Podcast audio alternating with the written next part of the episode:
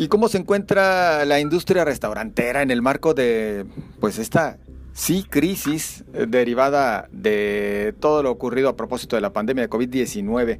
Nosotros eh, saludamos por la vía telefónica a Aldo de Anda, presidente de la CANIRAC, la Cámara Nacional de la Industria de Restaurantes y Alimentos Condimentados en Jalisco. ¿Cómo está? Buenas noches. ¿Qué tal? José Ángel, muy buenas noches, con el gusto de saludarte. Eh, pues aquí un gusto estar eh, contigo.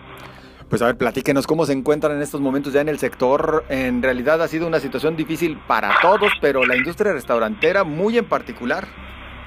Sí, lo dices bien. La verdad es que a mí no me gusta hacer eh, tanto este tipo de distinciones, ¿no? Yo creo que cada quien sabe la cruz que carga. Para todos ha sido una situación justamente complicada, pero así como no me gusta hacer juicios ni distinciones, eh, pido lo mismo hacia los demás, ¿no? La verdad es que la industria restaurantera eh, es una industria que alberga muchísimas unidades de negocio, tan solo en zona metropolitana hablamos de alrededor de 20 mil unidades de negocio.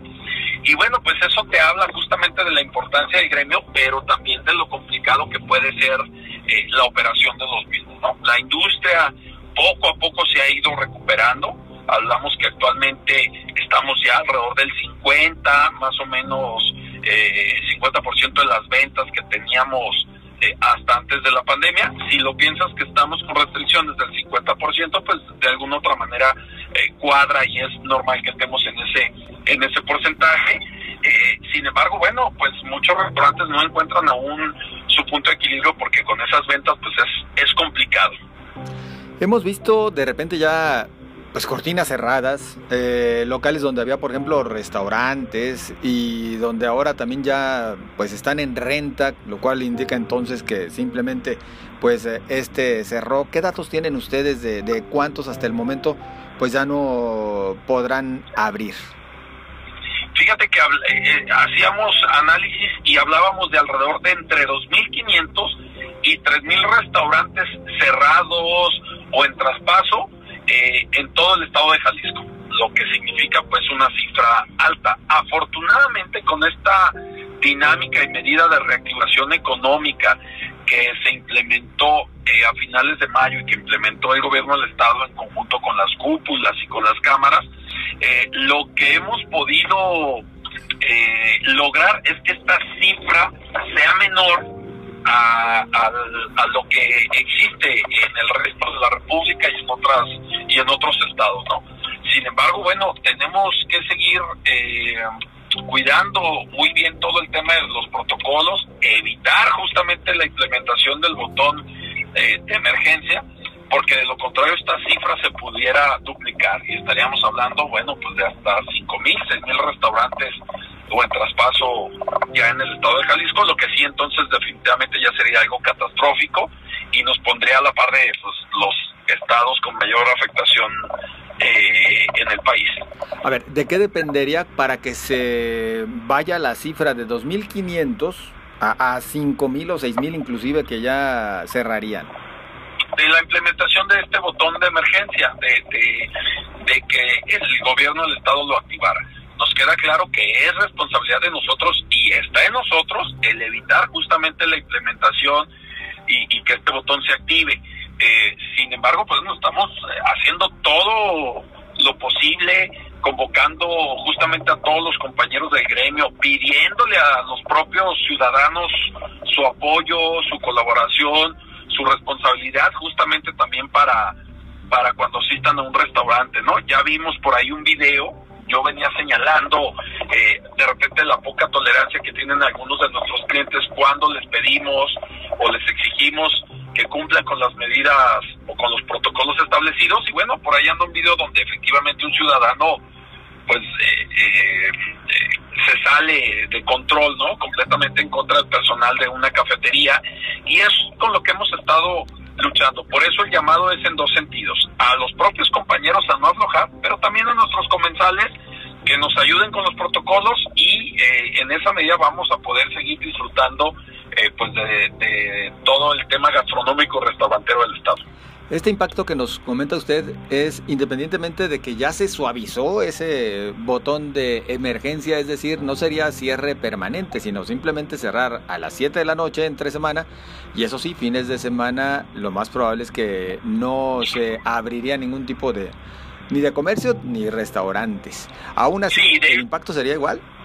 Sí, de hecho, no, esta dinámica de botón ya la habíamos platicado desde la vez pasada, ¿no? Eh, ¿Por qué el impacto sería igual? Porque prácticamente los únicos restaurantes que tuvieran oportunidad con algo, con algo de sus ventas eh, serían aquellos de desayuno y eh, los que solo trabajan el tema de la comida. Eh, sin embargo, todos los que son de media tarde hacia la noche y, y los fines de semana para todos, bueno, pues automáticamente te habla de que serían afectaciones muy fuertes y, mayores. Eh, de nada sirve a lo mejor trabajar de lunes a, a, viernes un restaurante de desayunos cuando el sábado y los domingos, que a lo mejor es un mejor día, pues no lo pueden hacer. Te habla de que se desplomarían las ventas a lo mejor alrededor de un 20, un 15%, lo que completamente eh, pues pone en desventaja a los restaurantes y les quita su tema de el punto de equilibrio. ¿Cuántos empleos serían los que se perderían en este escenario pues todavía más fatal? Pues hablábamos que el, justamente la, el, eh, este sector de servicios y de turismo eh, había pedido había perdido perdón alrededor de 25 mil a 30 mil empleos entonces imagínate la dinámica en la cual pudiera pudiera entrar eh, de aplicarse este botón por eso, justamente nuestra mayor preocupación y nuestro mayor interés en, hacer las cosas bien para que podamos seguir adelante. ¿Qué les han dicho las autoridades? Las autoridades lo que nos piden justamente es esta corresponsabilidad, ¿no? Tenemos el día de ayer tuvimos una videoconferencia con el gabinete económico, hoy tuvimos ya una llamada, eh, lo más seguro es que estemos saliendo a rueda de prensa en próximos días, tal vez el día de mañana, para anunciar las acciones extras y en conjunto que debemos de implementar eh, como, como restaurantes eh, en conjunto con la propia con la propia autoridad. Entre las medidas que han venido refiriendo las autoridades se requieren en el caso de los restaurantes es que se exija el uso del cubrebocas en tanto no se come, por ejemplo. Es decir, llega el comensal, utiliza el cubrebocas aún estando en la mesa y solamente se lo retira para comer y, beber, vaya, en el momento justo de, sus alimentos y después se lo vuelve a colocar e inclusive evitar la sobremesa. ¿Están ustedes dispuestos a hacerlo así? Lo que nosotros así iniciamos nuestros protocolos, o sea, no la pregunta no es a nosotros si estamos dispuestos a hacerlo así. La pregunta es hacia los comensales si están dispuestos a hacerlo así. Y yo también quiero señalar algo de que nosotros nos hemos estado eh, oponiendo.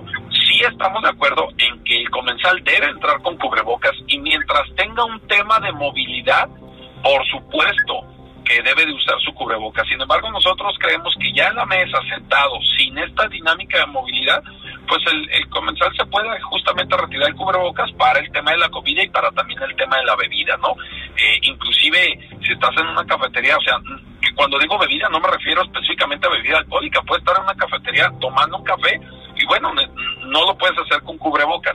Sin embargo, si en la propia cafetería, el restaurante, te necesitas levantar al baño a pedir alguna cuestión, bueno, te pones tu cubrebocas y entonces te puedes desplazar de manera ordenada en el restaurante. Eso es algo de lo que ya hemos estado implementando. Eh, también obviamente lo que pedimos es que no se nos satanice.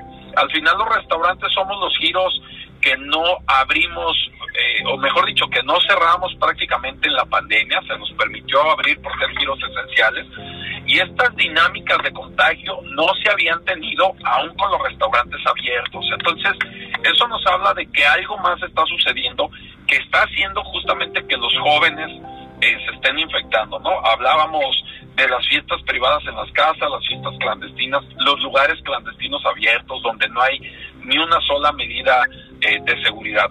Eh, te habla también de que la gente está sumamente cansada y enfadada y por eso, por un tema de derecho y por un tema de orden, es mucho mejor tener lugares abiertos, vigilados, con protocolos y con orden, donde se minimice el tema del contagio y no aquellos lugares donde no se tengan revisados, donde no se tenga conocimiento, donde no haya protocolos y donde no haya un orden inclusive de horario. ¿Dispuestos ustedes a ponerle un límite de tiempo a sus comensales? Porque también esto lo venían diciendo las autoridades, es decir, el tema de la sobremesa, vaya. Pero pues la sobremesa tendrían ustedes que ser quienes insistan al, al comensal en que no la pueden hacer tan prolongada. Lo hemos estado trabajando con ellos, de hecho se había implementado eh, el, el, tiempo de máximo dos horas y media por comensal y en, en, términos generales en todos los restaurantes esa parte se cumple, ¿no? De las dos horas, dos horas y media como máximo para poder estar eh, en, el, en el restaurante. O sea, creo que esa parte realmente no es la complicada ni es lo que se nos ha dificultado a los restaurantes en sí, sino tiene que ver más, eh, ejemplo, con este uso de cubrebocas a la entrada, a la salida, al llegar al restaurante, etcétera, y eh, los demás protocolos que en términos generales todos los sectores, todo el comercio, eh, habíamos aflojado, por así decirlo, ¿no? Lo veíamos en la calle. Es solamente volver a reforzar lo que ya teníamos. Los protocolos están perfectamente claros, están estudiados, ya demostramos que han, que han funcionado. Pues solamente retomar lo que ya teníamos y darle orden. ¿Tienen ustedes información de casos de contagio entre personal de los restaurantes?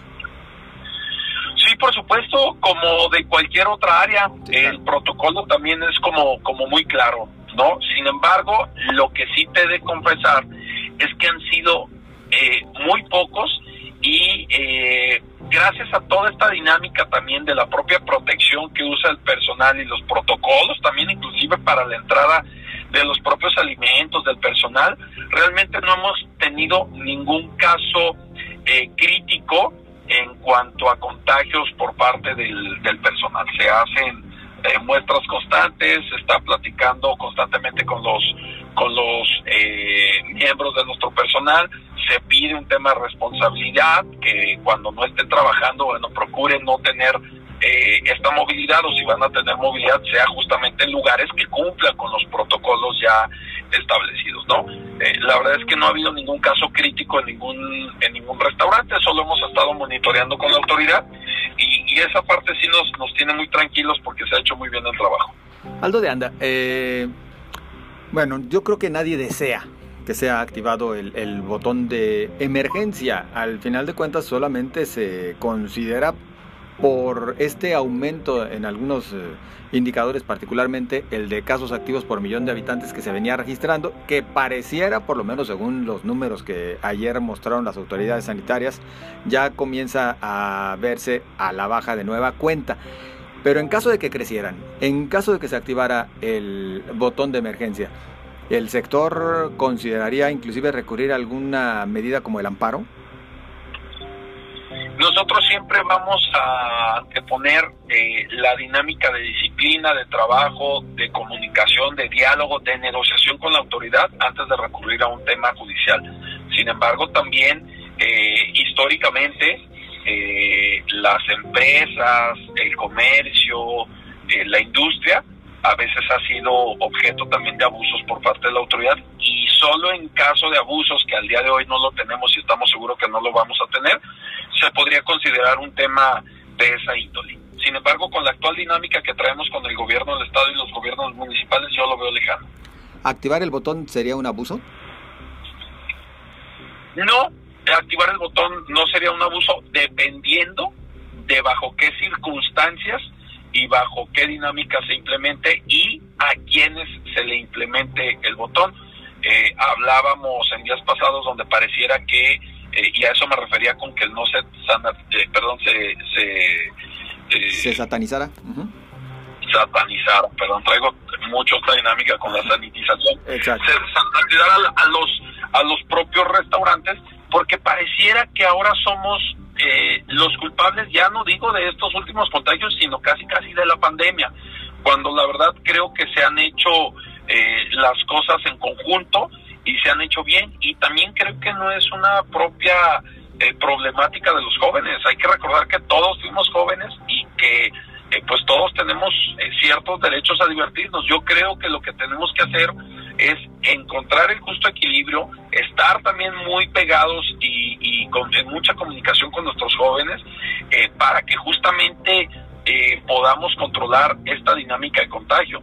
Yo creo que los padres definitivamente pueden recomendar mucho más a sus hijos que puedan ir un momento, un rato de sana diversión a un restaurante eh, a que lo hagan de repente a altas horas de la noche, un lugar clandestino, una fiesta clandestina, insisto, donde no hay ningún tipo de protocolos y donde pues tampoco hay ningún tipo de restricción en cuanto a horario, ¿no? Entonces, eh, nos queda claro que la dinámica del botón no, no va en un sentido de abuso, lo hemos platicado con la autoridad, sin embargo, sí es importante también señalar que los restaurantes somos una cadena más de todo el eslabón eh, productivo del el país y del Estado y también somos eh, eh, sí parte, pero igual de otra cadena que tiene que ver con la dinámica de contagios. Por último, entonces, ¿confiados en que se está ahuyentando ya el fantasma de, del botón de emergencia? confiados en que eh, vamos a hacer un buen trabajo con la autoridad, en que la ciudadanía nos va a ayudar, en que los compañeros del gremio y de los demás gremios y comercios eh, reforzarán sus dinámicas y sus protocolos y confiados en que no se llegará en ninguno de los dos factores para la implementación del botón y podremos seguir adelante. Aldo de Anda, muchas gracias por acompañarnos en el Heraldo Radio. Al contrario, muchas gracias a ti, que pases buenas noches. Hasta luego, muy buenas noches. Pues ya escuchó usted, es el presidente de la Cámara de la Industria de Restaurantes y Alimentos Condimentados, la Canirac, en Jalisco, Aldo de Anda. Vamos a esta pausa, continuamos con usted.